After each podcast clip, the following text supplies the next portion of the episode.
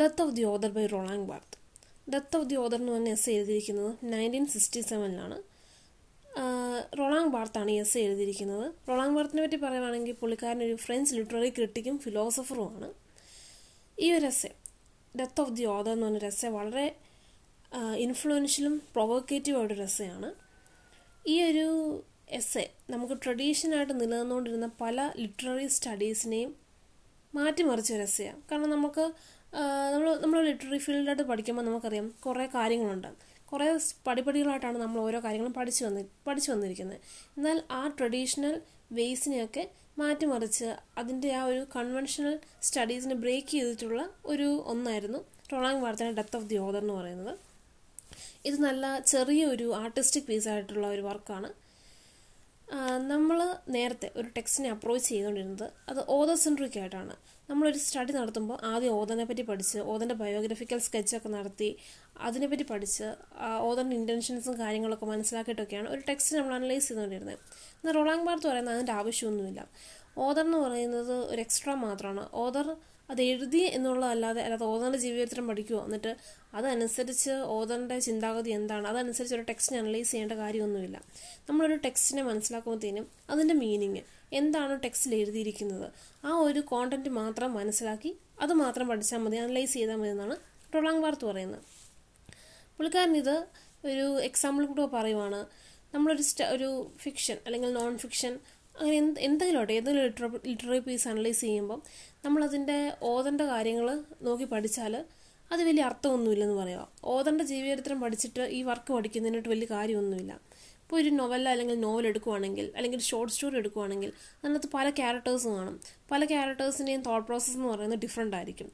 So ഇതിനകത്ത് ഓതറിന്റെ ജീവചരിത്രം പഠിച്ചിട്ട് ഓതറിന്റെ ഐഡിയാസാണ് ഇവരുടെ എല്ലാവരുടെ ഐഡിയാസ് എന്ന് പറയുന്നത് ശുദ്ധ മണ്ടത്തരമാണെന്നാണ് റൊളാങ് ബാർത്ത് പറയുന്നത്. ആ ഒരു പ്രിജുഡിസ്റ്റിക് അല്ലെങ്കിൽ അവർ ആ ഓതറിന്റെ പ്രീ കൺസീവ്ഡ് ഐഡിയാസ് ഒക്കെയാണ് ഇവരിലുള്ളതെന്നൊന്നും പറയേണ്ട കാര്യമില്ലെന്ന് പറയുക. ബാർത്താണെങ്കിൽ ഇവിടെ റീഡേഴ്സിന് ആണ് ഇമ്പോർട്ടൻസ് കൊടുക്കുന്നത്. റീഡേഴ്സാണ് ഒരു ഒരു ടെക്സ്റ്റ് അനലൈസ് ചെയ്യുന്നതിൽ ഇമ്പോർട്ടന്റ് ആയിട്ടുള്ള കാര്യമെന്നാണ് നമ്മുടെ റൊളാങ് വാർത്ത പറയുന്നത്. ഈ ഒരു എസ് എ അല്ലെങ്കിൽ ഇതിന്റെ ഈ ഒരു ഐഡിയ എന്ന് പറയുന്നത് ഡബ്ല്യു കെ വിംസിറ്റിന്റെയും എം സി ബിയേഡ്സിന്റെയും എസ് എയുമായിട്ട് ആണ്. അവരുടെ എസ് എന്ന് പറയുന്നത് ഇന്റൻഷണൽ ഫാലസിനെ പറ്റിയിട്ടാണ് സംസാരിക്കുന്നത്.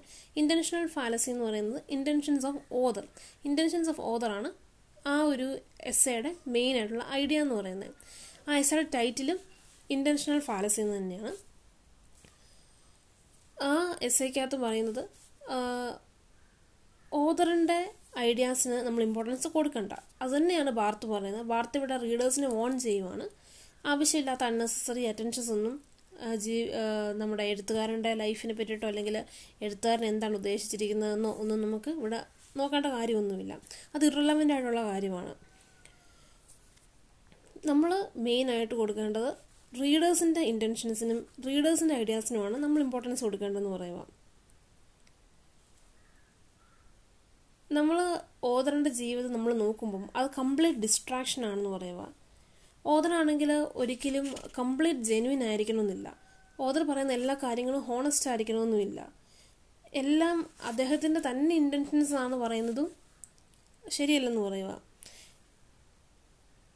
ഈവൻ ഇഫ് ഈവൻ ഇഫ് ആ ഓദർ തന്റെ ജീവി തന്റെ ജീവിതത്തിൽ നടന്ന കാര്യങ്ങളും അല്ലെങ്കിൽ തന്റെ ലൈഫുമായിട്ട് ബന്ധപ്പെട്ട കാര്യങ്ങൾ ഓണസ്റ്റ് ആണ് കംപ്ലീറ്റ് ഓണസ്റ്റ് ആണെങ്കിൽ പോലും ഓദർ വിചാരിച്ച കാര്യം എഴുതി പിടിപ്പിക്കാൻ അദ്ദേഹത്തിന് പറ്റിയോ എന്നുള്ളതും സംശയമാണ്.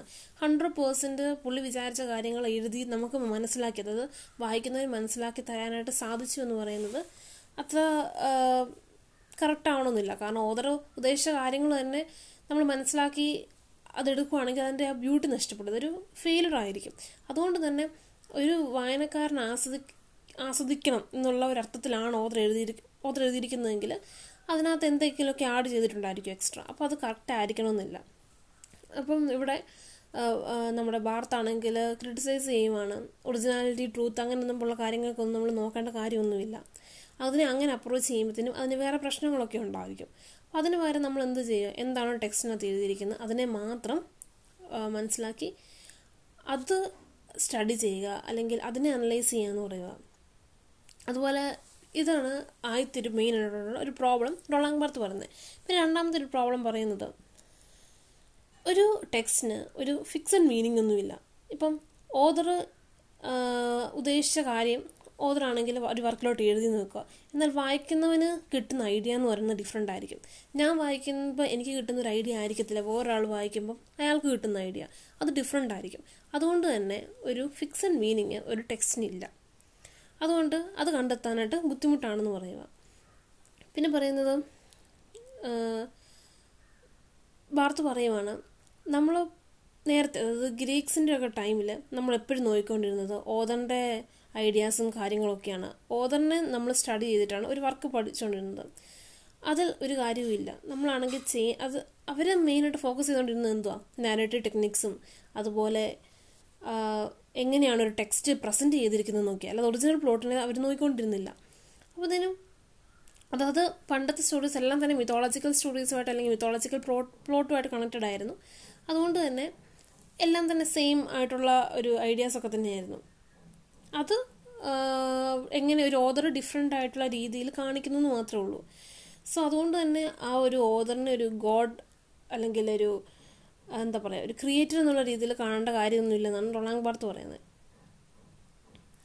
സോ ലാസ്റ്റ് ഒരു ഇതായിട്ട് പറയുവാണ് റൊണാങ് ബാർത്ത് പറയുവാണ് നമ്മൾ മെയിനായിട്ടുള്ള ഫോക്കസ് ചെയ്യേണ്ട കാര്യമാണ് റീഡറിനെയാണ് കാരണം റീഡറിലാണ് ട്രൂ മീനിങ് ഇരിക്കുന്നത്. റീഡറാണ് അതിന്റെ ഐഡിയാസ് കൊണ്ടുവരുന്നത്. അതുപോലെ തന്നെ ഒരു ഒരു ടെക്സ്റ്റിനും സ്വന്തമായിട്ട് നിലകൊള്ളാൻ പറ്റത്തില്ല.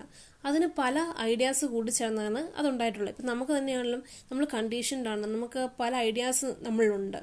സോ ഇപ്പം ഞാനൊരു വർക്ക് എഴുതുവാണെങ്കിലും എന്റേതായിട്ടുള്ള വർക്ക് ആയിരിക്കണമെന്നില്ല ഞാൻ ഐഡിയാസ് എന്ന് പറയുന്നത് എനിക്ക് പലയിടത്തുനിന്നും കിട്ടിയതായിരിക്കും. ഞാൻ എന്റേതായിട്ടുള്ള ലാംഗ്വേജിൽ എഴുതി പിടിപ്പിച്ചു എന്ന് മാത്രമേ കാണത്തുള്ളൂ. ഇപ്പം എനിക്ക് ചെറുപ്പത്തിൽ നിന്ന് കിട്ടിയ ഐഡിയാസ് ഉണ്ടായിരിക്കും. അല്ലെങ്കിൽ എന്നെ ഇൻഫ്ലുവൻസ് ചെയ്ത ഐഡിയാസ് എന്നിലുണ്ടായിരിക്കും ആ ഐഡിയാസ് എല്ലാം കൂടെ കൂട്ടിച്ചേർത്തി ഞാൻ എന്റേതായിട്ടുള്ള ലാംഗ്വേജിൽ ഒരു വർക്ക് എഴുതുന്നു എന്ന് മാത്രമേ ഉള്ളൂ. അല്ലാതെ ആ ഐഡിയാസ് മൊത്തം എന്റെ ആണെന്നൊന്നുമില്ല എന്നെ ഇൻഫ്ലുവൻസ് ചെയ്തവരുടെ ഐഡിയാസ് ആണുള്ളത് അതുകൊണ്ട് തന്നെ ഒരു ടെക്സ്റ്റിന് സ്വന്തമായിട്ട് നിലനിൽപ്പൊന്നുമില്ല. അതെന്ന് പറയുന്നത് ഇന്റർഡിപ്പെൻഡന്റ് ആണ്. സോ അതുകൊണ്ട് ഒരു ഒരു വർക്കിനെ നമ്മൾ ഒരു റീഡറിന്റെ രീതിയിൽ ഇന്റർപ്രറ്റ് ചെയ്യുവാണെങ്കിൽ നമുക്ക് പല അർത്ഥങ്ങളും കിട്ടും. അതുകൊണ്ട് തന്നെ വാർത്ത ഇവിടെ പറയുവാണ് ഒരു ബുക്കിന്റെ ജനനം അല്ലെങ്കിൽ ഐഡിയയുടെ ജനനം എന്ന് പറയുന്നത് ബർത്ത് ഓഫ് എ റീഡറാണ് ഇവിടെ ഡെത്ത് ഓഫ് ദി ഓദർ എന്ന് പറയുന്നതിനെക്കാട്ടിലും പുള്ളിക്കാരൻ പ്രൊക്ലെയിം ചെയ്യാനായിട്ട് ആഗ്രഹിക്കുന്ന ബർത്ത് ഓഫ് ദി റീഡറാണ് റീഡറിനാണ് ഇമ്പോർട്ടൻസ് കൊടുക്കേണ്ടത്. റീഡറിന്റെ ഐഡിയാസിനാണ് ഇമ്പോർട്ടൻസ് കൊടുക്കേണ്ടത്. അല്ലാതെ ഓദറിന്റെ ബയോഗ്രഫി ഒന്നും പഠിച്ചിട്ടൊരു കാര്യമില്ല എന്താണോ ടെക്സ്റ്റിനകത്ത് എഴുതിയിരിക്കുന്നത്? അതാണ് ഇമ്പോർട്ടന്റ് സോ ഒറ്റ ലൈനിൽ പറയുവാണെങ്കിൽ റൊളാങ് ബാർത്ത് പറയാനായിട്ട് ശ്രമിക്കുന്നത് ഓതാണ്ട് ബയോഗ്രഫിയോ കാര്യങ്ങളോ ഒന്നും പഠിക്കേണ്ട ഒരു കാര്യമില്ല. പഠിക്കേണ്ടത് എന്താണ്? What is written inside the text എന്താണ് ടെക്സ്റ്റിനകത്ത് എഴുതിയിരിക്കുന്നത്?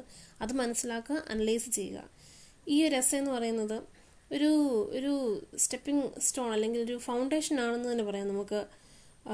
പോസ്റ്റ് മോഡേണിസത്തിനും അതുപോലെ റീഡ് റെസ്പോൺസ് സ്വീകരിക്കുമായിട്ടുള്ള ഒരു ഒരു ഫൗണ്ടേഷൻ തന്നെയായിരുന്നു ഒരു ഈ ഒരു റൊളാങ് ബാർത്തിന്റെ ഡെത്ത് ഓഫ് ദി ഓദർ എന്ന് പറയുന്നത്. സോ എല്ലാവർക്കും ഈ ഒരു രസം മനസ്സിലായെന്ന് വിചാരിക്കുന്നു. സോ അടുത്ത ദിവസത്തേക്ക് വേണ്ടി സ്റ്റേ ട്യൂൺ